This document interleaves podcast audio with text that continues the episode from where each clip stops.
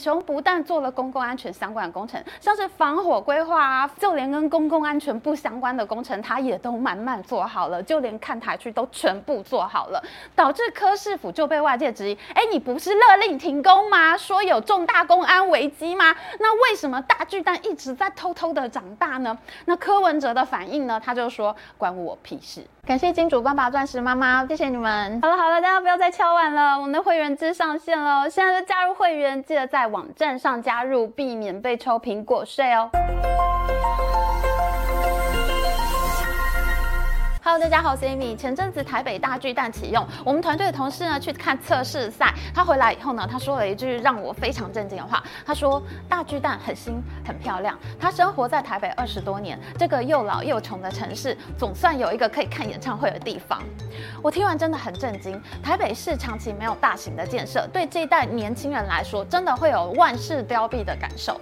大巨蛋新建历时三十年时间，总算开幕了，真的让很多年轻人都感到振奋。目前台北现有的表演场地都太小了，在南港的台北流行音乐中心最多能容纳六千人，而大安区的台湾大学体育馆、信义区的台北国际会议中心都只有三千人的规模。小巨蛋虽然有万人上下实力，但是呢，小巨蛋不能唱太晚，不能太大声，震动系数不能超过标准。之前苏打绿就曾经因为唱得太大声而被罚，而台湾天团五月天，他也曾经因为演唱会超出时间而被重罚。天龙国居民太娇贵，吵不得，场馆又小，所以这几年呢，一大堆外国的歌手、韩国的天团来台湾，都是去高雄国家体育馆的试运主场馆。这个场地呢，至少可以收五万名观众，导致 Blackpink 啊、Coldplay 啊，所有天团都在高雄，台北人只能去高雄看演唱会。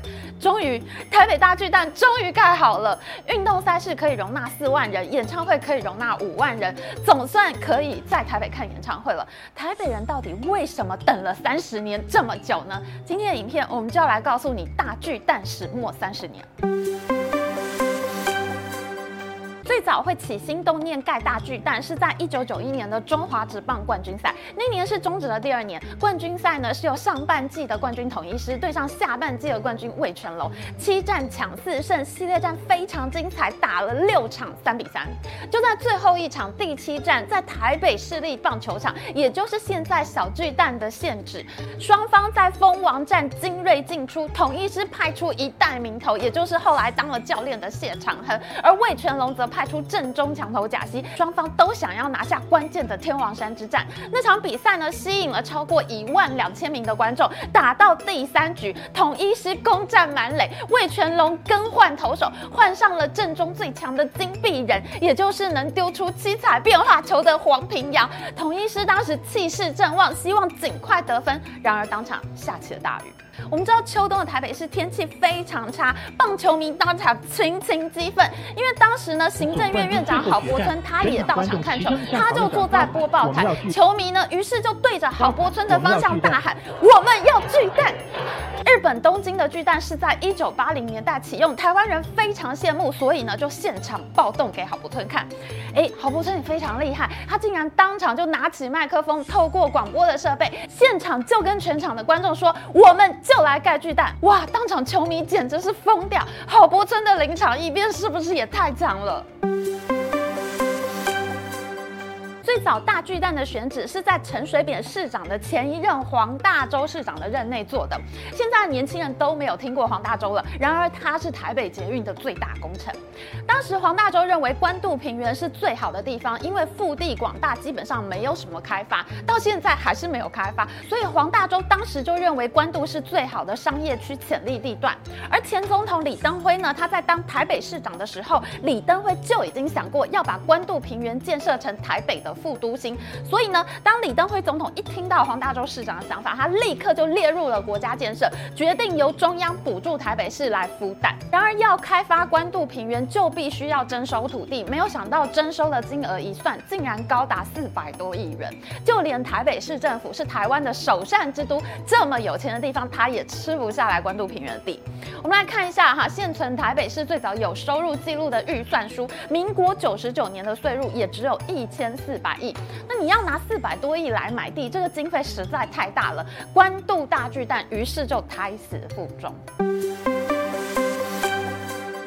随着中孝东路发展出东区精华地段，还有一九八零年代执行的信义计划区的开发，台北市的东边呢就从农田变成了黄金区。陈水扁当选台北市第一任民选市长的时候，他就喊出了要把信义区打造成台北曼哈顿的政见。阿扁呢，于是就成立了巨蛋催生小组，他还找来传奇球星王贞治当最高荣誉顾问。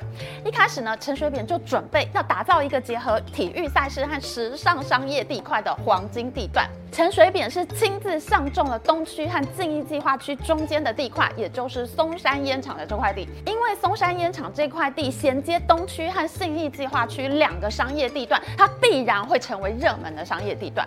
一九九六年，台北市的副市长陈师孟，他就跑去跟当时台湾省政府的副省长吴荣明协调，因为松烟这块地呢是台湾省政府的土地。然而当时却遇到了两个重大的事件。第一个重大事件呢，就是省政府被废省。李登辉总统在国家发展会议上面达成台湾省政府朝向虚极化、精简化的方向发展，所以呢，松烟土地的产权去向不明，就没有办法继续洽谈合作。第二个重大的事件就是陈水扁的市长连任之路遭遇重挫。当时国民党政治新星马英九，他以超级新人的形象出道，横扫县市长大选，大巨蛋计划呢因而终止。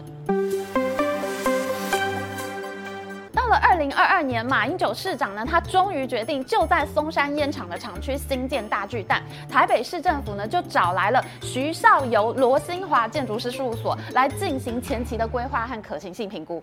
这家事务所等一下还会再出现。那之后呢，马市府就委托厂商来办理招标。这个时候，远雄建设的创办人赵腾雄他就组了一个台北巨蛋企业联盟，其中呢，他合作的刘培森建筑师团队呢，这位刘培森。其实他曾经是经营之神王永庆的女婿哦。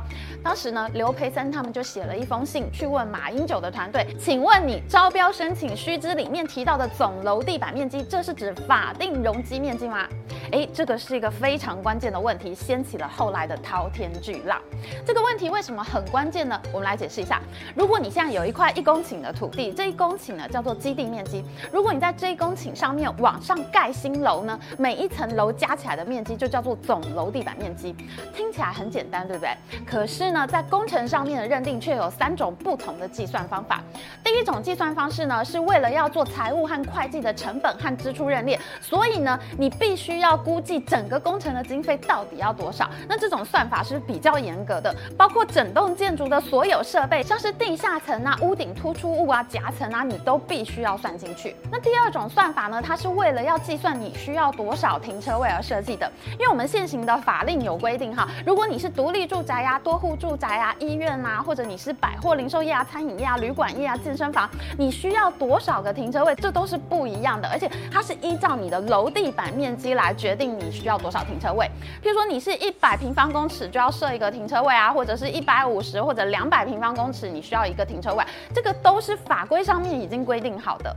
哎，那第三种计算方法呢，就叫做容积率标准。这种计算方法是最宽松的，因为第一种计算方式你需要把停车场啊、夹层啊、机房设施啊全部都算进楼地板面积，不然呢，你准备的工程费用就会不准确啊，那你有可能盖到一半没有钱了，你怎么办呢？但是呢，如果你采用第三种的容积率标准，你可以先把机房啊、电信啊、排水通风、停车场这些东西，你都当做是免计的面积，你不用算进总楼地板面积里面。那大巨蛋的招标书上面规定呢，总楼地板面积是九万六千平。根据第三种算法，你只要扣掉招标书上面规定的体育场地三万五千平，剩下的都是你百货零售商场的用地。哎，这个计算方式显然是最好的嘛，因为它的利润空间是最高的。然而，大巨蛋的招标文件上面呢，它并没有说明它到底是用哪一种计算方法。那这时候，远雄团队就写信去问，哎，到底是哪一种计算方法呢？马市府团队给他们的回复上面说，哎，这个系指法定容积面积，哎，那这个就是我们刚刚讲的第三种方式，最宽松、商业面积最大的那一种。远雄团队收到回复，他就开心回家赶制工程稿了。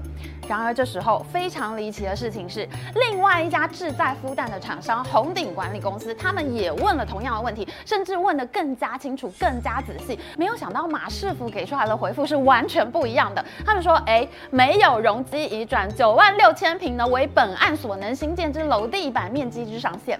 嘿，那这样的话就是第一种算法，商业空间最小的那一种，什么机房、停车场，你都得要塞在九万六千平里面。接下来的事情就更精彩了。马政府回复了红鼎公司之后呢，隔天他们公告了申请须知内容补充的一份文件，里面呢完全没有提到总楼地板面积就是法定容积面积这件事情。所以呢，参加招标的厂商大家都采用第一种最严格的计算方式去做标案。然而眼看马上就要结标了，马政府却在结标前两天发出了一份公告。这个公告里面就说，哎，总楼地板面积等于法定容积面积哦。哈？什么？这也太突袭了吧！剩下两天的时间，请问厂商是要怎样去改稿？你远雄的工程稿出来是唯一符合公告的稿件，而且商业空间最大，是最赚钱的一个标案，其他的厂商是要怎么跟你比呢？所以呢，最后的结果是远雄建设一人投标，一人得标。那加上在招标之前、招标之后呢，都有新闻传出马英九多次密会赵腾雄，这也就使得马政府图利远雄的传闻就在业界闹开来了。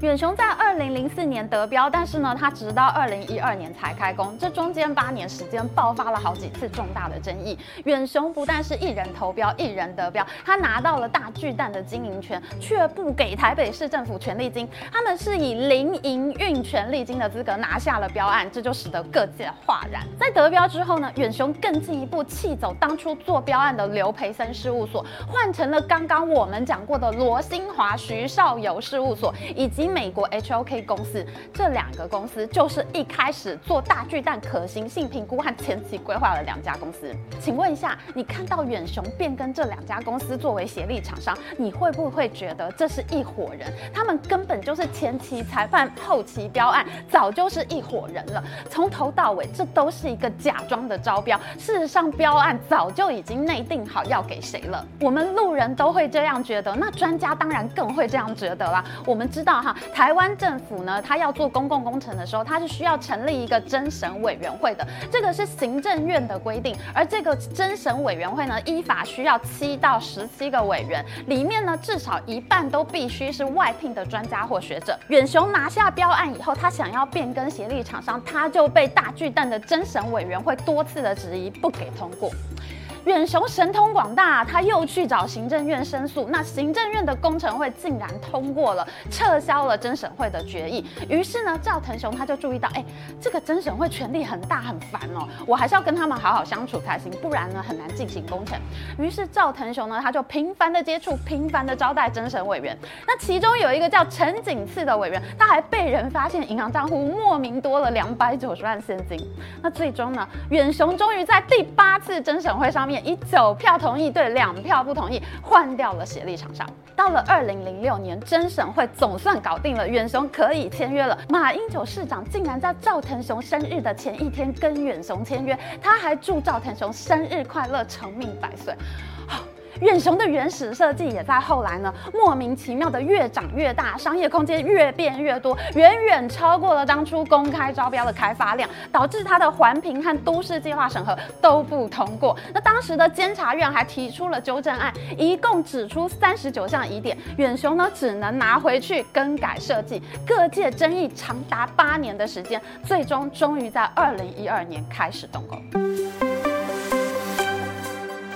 开始动工之后呢，工程顺风顺水，蛋体很快就成型了，预计二零一五年就能盖好，隔年四月就可以开幕。那八年前呢，台北市应该就有大巨蛋了。然而案情急转直下，台大医生柯文哲呢，他以清查财团弊案的形象，在二零一四年底当选台北市长，而大巨蛋呢，就是他主打的五大弊案重中之重。柯市府呢，他先以远雄施工造成松烟古迹毁损、捷运板南线隧道。到产生裂缝为理由，清查大巨蛋工程的现场，发现了七十九处主结构的变更。于是呢，他一纸公文就勒令远雄停工。赵腾雄不服气，他提出行政诉讼，要求台北市撤销行政处分。